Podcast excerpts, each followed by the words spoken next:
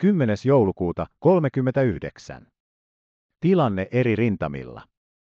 Maavoimat. Kannaksen armeija. Päivä on kannaksella ollut suhteellisen tyyni, nähtävästi tyyntä myrskyn edellä. Seivästöllä suoritettu pieni taistelu meikäläisen komppanian ja etenevän vihollisen pataljoonan välillä. Hatjalahden, Kaukjärven välillä ovat omat osastomme vetäytyneet pääpuolustuslinjan taa. Kuolemajärven seuduilla on vihollispataljoona hyökkäämässä Kuolemajärven kirkkoa kohti, mitä eräs komppaniamme on koko päivän puolustanut. Kannaksilla Muolaanjärvi, Punnusjärvi vihollinen jatkaa kaivautumistaan. Siitä itään rauhallista. Kiviniemessä yritti vihollinen tykistön tukemana polkusiltaa pitkin tulla yli Koskenniskassa, mutta torjuttiin. Taipaleenjoella vihollinen yritti kerran aamu- ja kerran iltapäivällä ryhmittyä hyökkäykseen. Oma tykistö hajoitti ryhmitykset. Osa vetäytyi epäjärjestyksessä Taipaleenjoen yli, jolloin venäläiset omilla konekivääreillään ampuivat peräytyviä. Saarenpään linnaketta, lännessä, ampui vihollinen järeällä tykistöllä, noin 150 laukausta. Linnake vastasi harvalleen. Kello 12 kuului mereltä kaksi voimakasta räjäystä ja vihollisammunta lakkasi. Järisevän niemen patteria, Laatokalla, vihollinen pommitti pitkin päivää. Ilmatoimintaa ei ollut vähäistä tiedustelua lukuun ottamatta. Neljäs armeijakunta. Pitkärannan tien suunnassa ovat omat osastomme Yläristiojalla. Uomaan suunnalla Vuortanajärven tasalla ja Siiran tiellä Kotajärven tasalla. Koirinojassa on vihollishyökkäys torjuttu. Kollasjoen suunnalla on vihollinen tänään aloittanut tykistövalmistelun ja pommittanut sekä ilmasta että tykistöllään loimolaa. Ilmapommituksia suoritettu myös Roikonkoskelle ja Kartojoelle vahingot pienet. Loimolan seuduilla suoritetuissa kahakoissa on päivän kuluessa vallattu yhden vuoritykki, kolme panssarin torjuntatykkiä ja tuhottu kolme hyökkäysvaunua. Ryhmä talvella. Omat panssarin torjuntatykit ja lentäjät tuhonneet Tolvajärven, Hirvasjärven välisellä kannaksella osan vihollisen hyökkäysvaunu ja autokolonnasta. Vihollisjalkaväen hyökkäysyritykset torjuttiin. Yöllä vihollinen pataljonan vahvuisena kiersi Tolvajärven pohjoispuolitse. Tämä saarrostusyritys torjuttiin. Aamulla 11. joulukuuta teki vihollinen täällä uuden yrityksen rykmentin vahvuisena. Ankarat taistelut alkoivat. Ilomantsin suunnalla vihollisen painostus jatkuu. Joukkomme perääntyneet möhköstä.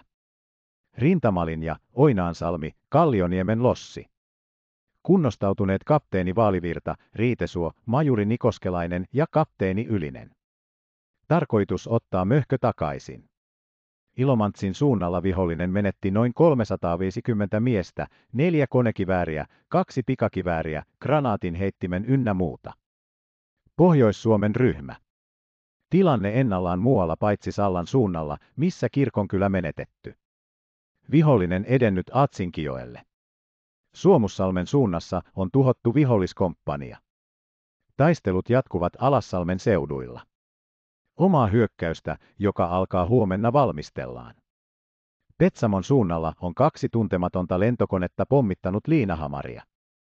10. joulukuuta saatu päämajan tieto, että Ruotsista on saapunut 2000 kivääriä, 100 pikakivääriä ja kahdeksan hyökkäysvaunun torjuntatykkiä, 2 miljoonaa 200 000 kiväärinpanosta ja 3000 hyökkäysvaunutorjuntatykin ammusta.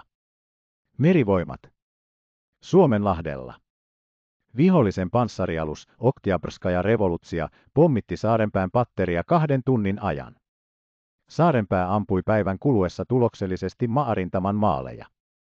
Laatokalla on vihollisen raskas tykistö ampunut rannikkotykistöpattereitamme maarintamalta käsin. Ilmavoimat.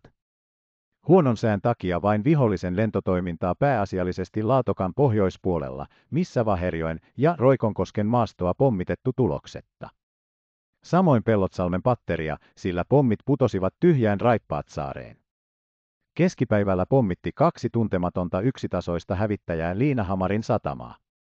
Kotiseudulla kolme viholliskonetta pommitti tuloksetta Bentskärin majakkaa.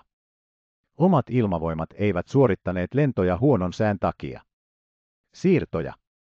Lentorykmentti kahdesta yksi lentue, 6 FRR Wärtsilässä, yksi lentue, 7 FRR Lappeenrannassa. Muut rykmentin koneet ovat Immolassa.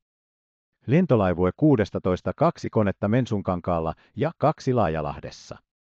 Päämajan toimenpiteitä 10. joulukuuta 39. Ensimmäinen 10. joulukuuta 39. Käsky Kyminjokilinjan varustamisesta. Merivoimien komentajan on talvikautena käytettävä merivoimien jalkaväkijoukkoja kyseessä olevan linjan varustamiseen siinä määrin kuin ne jää tilanteesta riippuen voidaan muilta rannikon osilta irroittaa. Heti on käytettävä linnoitustöihin erillinen pataljona 21 ja 22 voimia. Linnoitustyöt suoritetaan merivoimien komentajan toimesta ja määrää hän varustöiden johtajan. Mahdollisesti tarvittavien erikoishenkilöstön varaamista varten on merivoimien esikunnan käännyttävä päämajan puoleen. Merivoimien komentajan on tehtävä päämajalle esityksensä linnoitustöiden työjärjestyksestä Kymijokilinjaa varten. Allekirjoitus Airo. Toinen 10. joulukuuta määrätään perustettavaksi sissipataljoonat 1 ja 2. 30. joulukuuta annetaan käsky kuudennelle divisioonalle. Jalkaväkirykmentti 22, joka saapuu Sommeen asemalle 10.12 kello 17.00 alkaen, alistetaan kuudennelle divisioonalle. Divisioonan oikea raja Suomenlahti, vasen Peronjoki. Tehtävä, kenttälinnoittaa ja valmistautua puolustukseen linjalla Sommeen asema, Ylä-Sommee, jalkaväkirykmentti 22, Näykkijärvi, Peronjoelle tai toimintaan tämän linjan edessä. Käskystä Eversti Airo. 40. joulukuuta annetaan käsky jalkaväkirykmentti 22 Viipurin aseman komendantti. Jalkaväkirykmentti 22 alistetaan kuudennelle divisioonalle. Lähemmin purkausasemalla. Käskystä Eversti Airo. Viides annetaan Pohjois-Suomen ryhmälle määräys tiedustelupaikkojen perustamista seuraavasti. Ensimmäinen ja toinen tiedusteluosasto perustetaan Lieksassa. Kolmas ja neljäs tiedusteluosasto perustetaan Kuhmossa. Viides ja kuudes tiedusteluosasto perustetaan Suomussalmelle. Seitsemäs ja kahdeksas tiedusteluosasto perustetaan Kuusamoon. Yhdeksäs ja kymmenes tiedusteluosasto perustetaan Sallassa. Yhdestoista erillinen komppania perustetaan Kolosjoella. Asia koskee sissitoimintaa. Suunnitelma niiden käytöstä lähetettävä päämajan operatiiviselle osastolle. Creed-keskusteluja. Ensimmäinen everstiluutnantti Nihtilän ja majuri Hämäläisen välinen keskustelu 10. joulukuuta 39. Onko everstiluutnantti Nihtilä jo saapunut sinne? Hetkinen soitan heti. Hetkinen soitan taasen, tässä everstiluutnantti Nihtilä. Täällä majuri Hämäläinen. Eversti Tapola kysyy saadaanko panssaritorjunnassa käyttää räjähdyspulloja, jotka sisältävät rikkidioksidikaasua vai onko se katsottava kaasun käytöksi ja kiellettävä. Odotan. Hetkinen. Vastaus, en tunne asiaa, otan selvän poppiukselta. Siihen mennessä on pidättäydyttävä. Odotan. Hyvä on, ilmoitan tämän Eversti Tapolalle. Onko loppu? Mitä uutta? Ei erikoista. Vihollinen jatkaa vain vasemmalla siivellään etumaisilla portaillaan etenemistä ja tukenee sitä mereltä laivastotykistöllä. Myöskin Laatokan puolella pommittaa laivasto, osasto rannikkopattereitamme, olemme sinne lähettäneet lentokoneita. Keskellä verrattain rauhallista, joten tällä hetkellä siis palaa vain molemmilla rannikoilla. Kuka pyytää, täällä Peitsera, täällä Hämäläinen. Annan uudestaan tiiviimmässä muodossa tänään päivällä Nihtilälle antamani kysymyksen. Oletko valmis? Valmis. Siis annan, voidaanko panssaritorjunnassa käyttää räjähdyspulloja, jotka sisältävät, korjaan, jotka räjähtäessään kehittävät rikkidioksidia vai onko se katsottava kaasuksi eikä sallittava? Rikkihiiltä nesteenä pullossa, ei myrkkyä, sellaisenaan vaaraton, mutta palaessaan, räjähtäessään muodostaa rikkidioksidia. Loppu. Saammeko vastauksen ja koska? Loppu. Tunnen asian. Asianomaiset eivät vielä ole tehneet päätöstä. Esitän asian heti uudelleen. Vasta sen jälkeen voin antaa tiedon ehdotuksenne kohtalosta. Jatkan päämajan käsky, tilanneilmoitus tänä iltana lähetettävä kello 21.00 mennessä. Loppu. Hyvä on, odotamme ehdotukseemme vastausta ja tilanneilmoituksen koetamme saada lähtemään kello 21 mennessä. Odotan. Tilanneilmoitus välttämättä kello 21.00 mennessä. Lähetetään. Katso loppu. Saatu. Hämäläinen. Toinen keskustelu Eversti Viklund, Everstiluutnantti Nihtilä 10. joulukuuta 39. Oho pyytäkää Everstiluutnantti Nihtilä koneelle. Hetkinen haetaan. Everstiluutnantti Nihtilä koneella. Täällä Viklund. Saammeko vielä tänään ilmatiedustelun alueelle Suomussalmi, Ruhtinaansalmi, Juntusranta, Raate, erikoisesti Kuivasjärven ja Haukiperän pohjoispuolinen maasto, viestin pudotus Hyrynsalmelle Salmijärven länsipäähän Suomussalmen kirkonkylässä ruuhkautuneita joukkoja, joten edullinen pommitusmaali. Loppu. Olin eilen matkalla enkä tunne tämän päivän ilmavoimien tehtäviä, otan selvää ja ilmoitan myöhemmin, mitä aiotte tehdä itse maalta käsin ja milloin. Loppu. Huomenna aamulla hyökkäys Haukiperän itäpäästä. Loppu. Hyvä on. Loppu.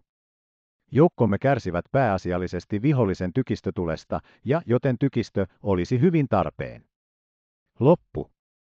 Ei mahdollisuuksia antaa, eikö sissitoiminnalla voitaisi tehdä tykistö ainakin osittain vaarattomaksi. Loppu. Olemme lähettäneet joitakin sissiosastoja huoltoteille, mutta vähäiset joukot estävät toiminnan laajemmassa mittakaavassa. Tykistö vihollisjoukkojen keskellä ja useimmiten lähellä etulinjaa. Loppu. Sissit toivottavasti voivat lopettaa ampumatarvikkeiden saannin. Loppu. Samoin lumisade. Loppu. 10. joulukuuta saapui neljännen armeijakunnan Creed-sanoma KS 1918. Armeijakunta valmistautuu hyökkäämään maastosta Syskyjärven itäpuolella pääsuunnassa etelä- tai kaakko riippuen vihollisen etenemisestä länttä kohti. Iskuvoimien suuruus kahdeksan pataljoonaa ja kaksi vajaata patteristoa. Valmistelut alkaneet 9. joulukuuta illalla. Hyökkäys voi alkaa 12. joulukuuta aamulla. Häglund.